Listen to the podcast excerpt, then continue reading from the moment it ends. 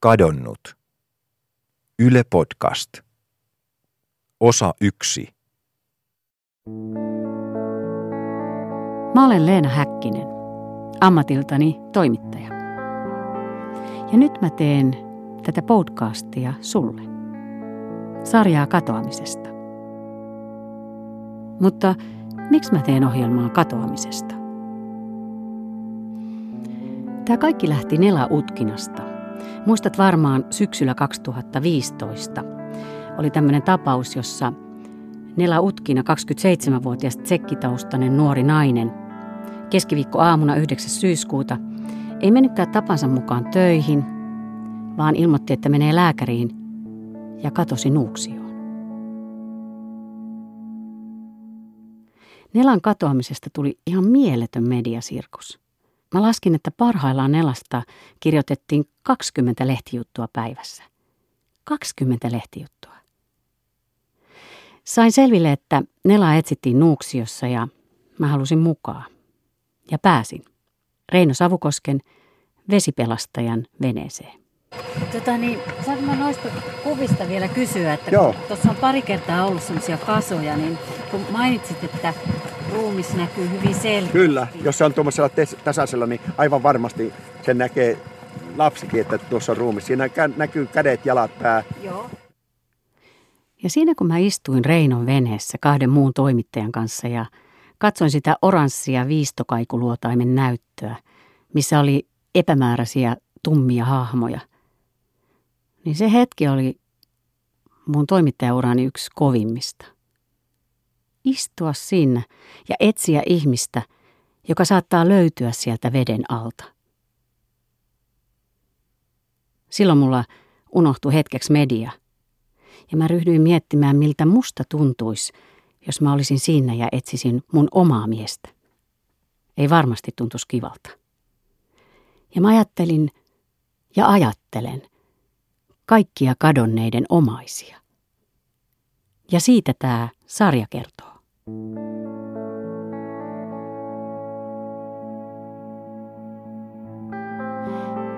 Siitä, mitä tapahtuu, kun joku katoaa. Minkälaisen vyöryn se saa aikaan omaisissa, ystävissä, viranomaisissa ja ihan vieraissa ihmisissä? Se on tosi laaja rengas, jota kadonnut koskettaa. Ja toisaalta tämä sarja kertoo myös siitä, miten sä katoat itse itseltäsi.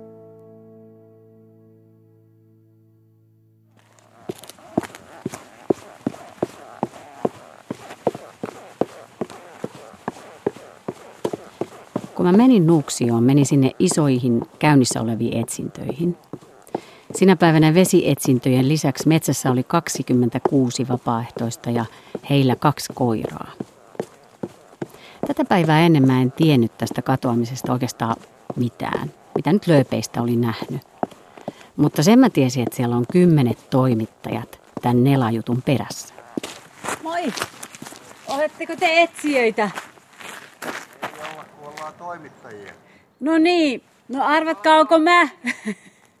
Mä soitin just sille hyöppäselle, niin ne on tässä rannassa jossain. Ai on jo. Niin. Ennen kuin mä pääsin tässä jutussa puusta pitkälle, Nela Utkina löytyi.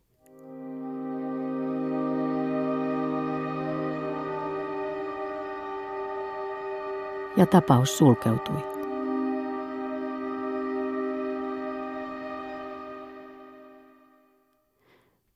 Mutta meillä on ympärillämme paljon muitakin kadonneita. Vuosittain Suomessa katoaa noin 1200 ihmistä, joista lähes 20 pysyy kadonneena pitkään. Yksi näistä tapauksista on Saku Inomaa, joka tähän nauhoitushetkeen mennessä on ollut kadonneena kahdeksan ja puoli kuukautta. Ja mä kävin sillä paikalla, jossa Saku katosi. Saku Inoma oli tällä pysäkillä 16. toukokuuta 2015. Katoamispäivä on tavallinen keväinen lauantai. Sää on epävakaa, välillä aurinkoinen, välillä sataa.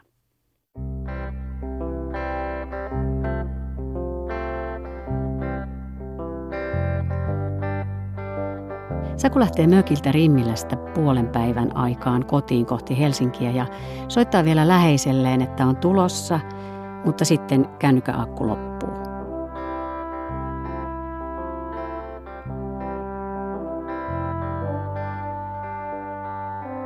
Ja bussissa olleen kanssamatkustajan kertomuksen mukaan kesken matkan Sakulle tulee pakottava tarve päästä bussista ulos. Ja tämän matkustajan mukaan vaikutti siltä, että Saku on saanut matkalla mahdollisesti paniikkikohtauksen. Kuski pysäyttää bussin ensimmäiselle mahdolliselle paikalle Tervakosken rampilla valtatie kolmen varressa.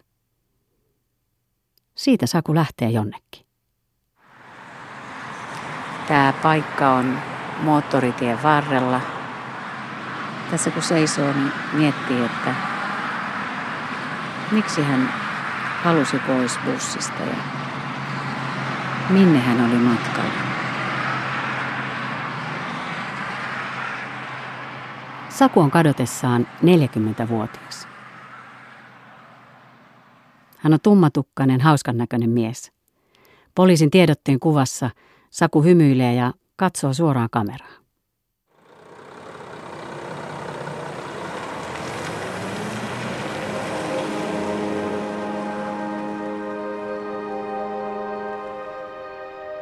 Pysäkille jäämisen jälkeen Sakun on nähty kävelevän Leppäkosken tiellä, mutta mitään vahvistettuja näköhavaintoja ei ole. Se tiedetään, että Sakulla oli päällä tummat vaatteet ja musta reppu. Jos itse ajattelet, kuinka monella suomalaisella on tummat vaatteet yleensä päällä, niin se vihje ei ole kauhean pitkälle vievä. Ja ylipäätään, kuinka paljon me nähdään siitä – mitä meidän ympärillä tapahtuu. Kuinka paljon esimerkiksi tämmöisessä tilanteessa, kun poliisi pyytää vihjeitä, me voidaan edes luottaa meidän muistiin. Mulla on monesti käynyt niin, että mä oon nähnyt jotain, mikä ei ole sinänsä ollut totta, mutta koska mä oon halunnut sen olevan, niin mä oon nähnyt sen. Meitä kaikkia kiinnostaa, kuka se kadonnut on – ja mitä hänelle on tapahtunut ennen ja jälkeen katoamisen. Se kiinnostaa mua ja varmaan suakin. Mä rupesin taustottamaan näitä katoamisia Sakun tapauksen kautta ja törmäsin Suomen lakiin.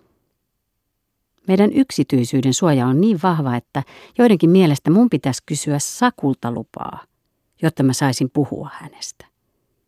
Ja se on mun mielestä absurdia. Enhän mä voi kysyä häneltä, koska hän on yhä edelleen kadoksissa.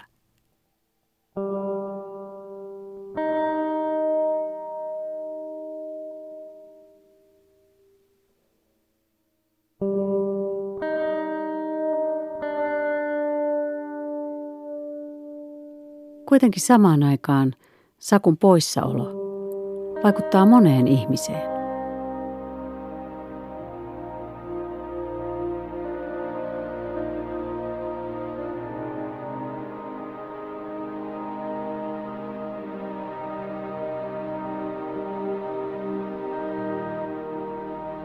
Musta katoaminen on niin kuin heittäisi kiven veteen. Se kadonnut on tämä kivi pohjassa. Siihen sä et voi tarttua, etkä sä vois sitä nähdä. Mutta sen kiven ympärille muodostuu renkaita siihen veden pintaan. Ensimmäinen rengas on omaiset. Toinen voisi olla ystävät ja muut läheiset ihmiset – kolmas työtoverit ja neljäs ehkä jo suuri yleisö, joka janoaa iltapäivälehtien lööppejä ja haluaa tietää kaiken kadonneesta. Miksi meidän pitäisi saada tietää kaikki kadonneista?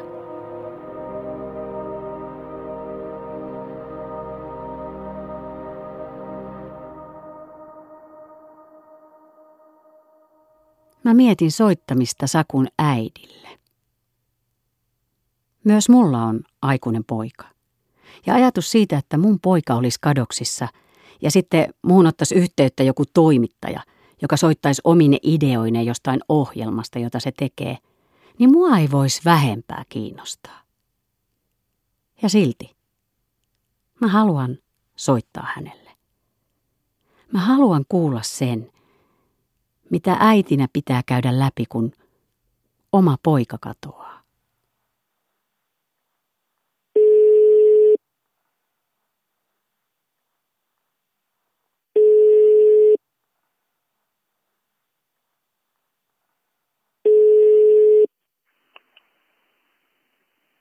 Halo? Sakun äiti vastaa, että hänelle on jo soitettu vaikka mistä. Esimerkiksi yksi lehti oli ehdottanut, että äiti istuisi poikansa valokuva sylissä ja kertoisi Sakusta. En minä halua puhua kenenkään kanssa yhtään mitään, minä haluan vain löytää lapseni, sanoi Sakun äiti mulle puhelimessa. Niinhän se on. Minulle mun poika on aina mun lapseni. Oli hän minkä ikäinen tahansa. Ja samaa sanoi Sakun äiti.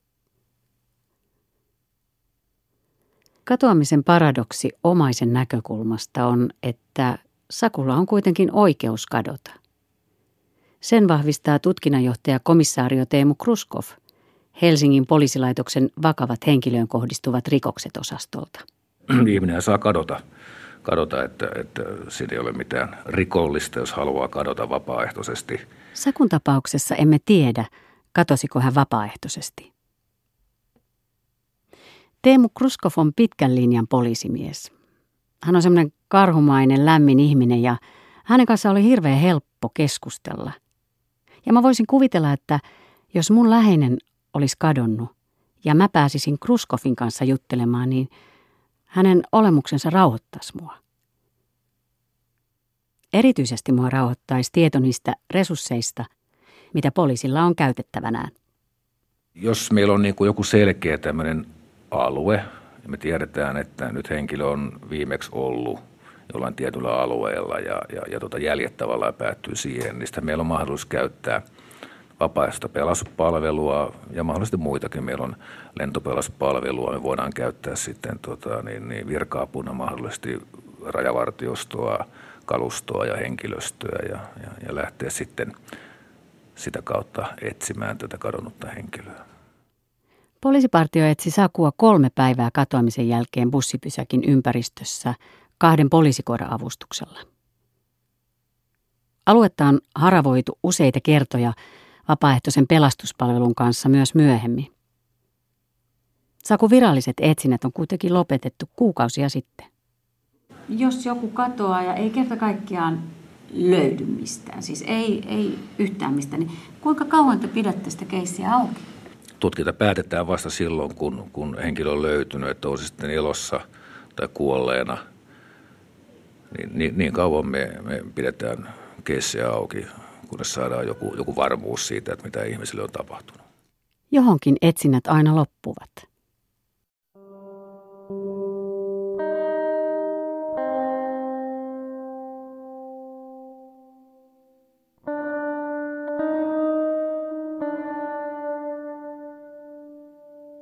Jos kadonnut olisi mun läheiseni, mieheni, poikani, tyttäreni,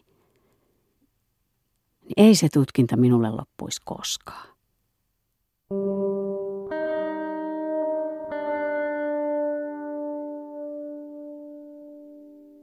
Mä sovin Sakun äidin kanssa, että mä voin soittaa hänelle myöhemmin ja jutella uudelleen tästä mahdollisesta haastattelusta. Hän miettii vielä lähteekö mukaan. Ja mä ymmärrän häntä tosi hyvin, vaikka onkin median edustaja itsekin. Tässähän mä häntä ahdistelen samalla tavalla kuin kaikki muutkin lehdistön edustajat. Samalla kun mä oon tutkinut tätä Sakun tapausta, niin mä kiinnostuin myös toisesta katoamisesta, joka nousi lööppeihin syyskuussa 2015. Birgitta Silander, 65-vuotias kampaaja, katosi tuhansien silmäparien alla, keskellä kaupunkia. Yhtenä elokuisena maanantaina – Birgitta ei tullutkaan tapaamiseen kampaamossa. Birgitan työkaveri, Paula, huolestui hänestä. Mä soitin tälle Paulalle ja me sovittiin haastattelu. Menin tapaamaan häntä ja ensimmäinen mitä Paula sanoi mulle oli tämä.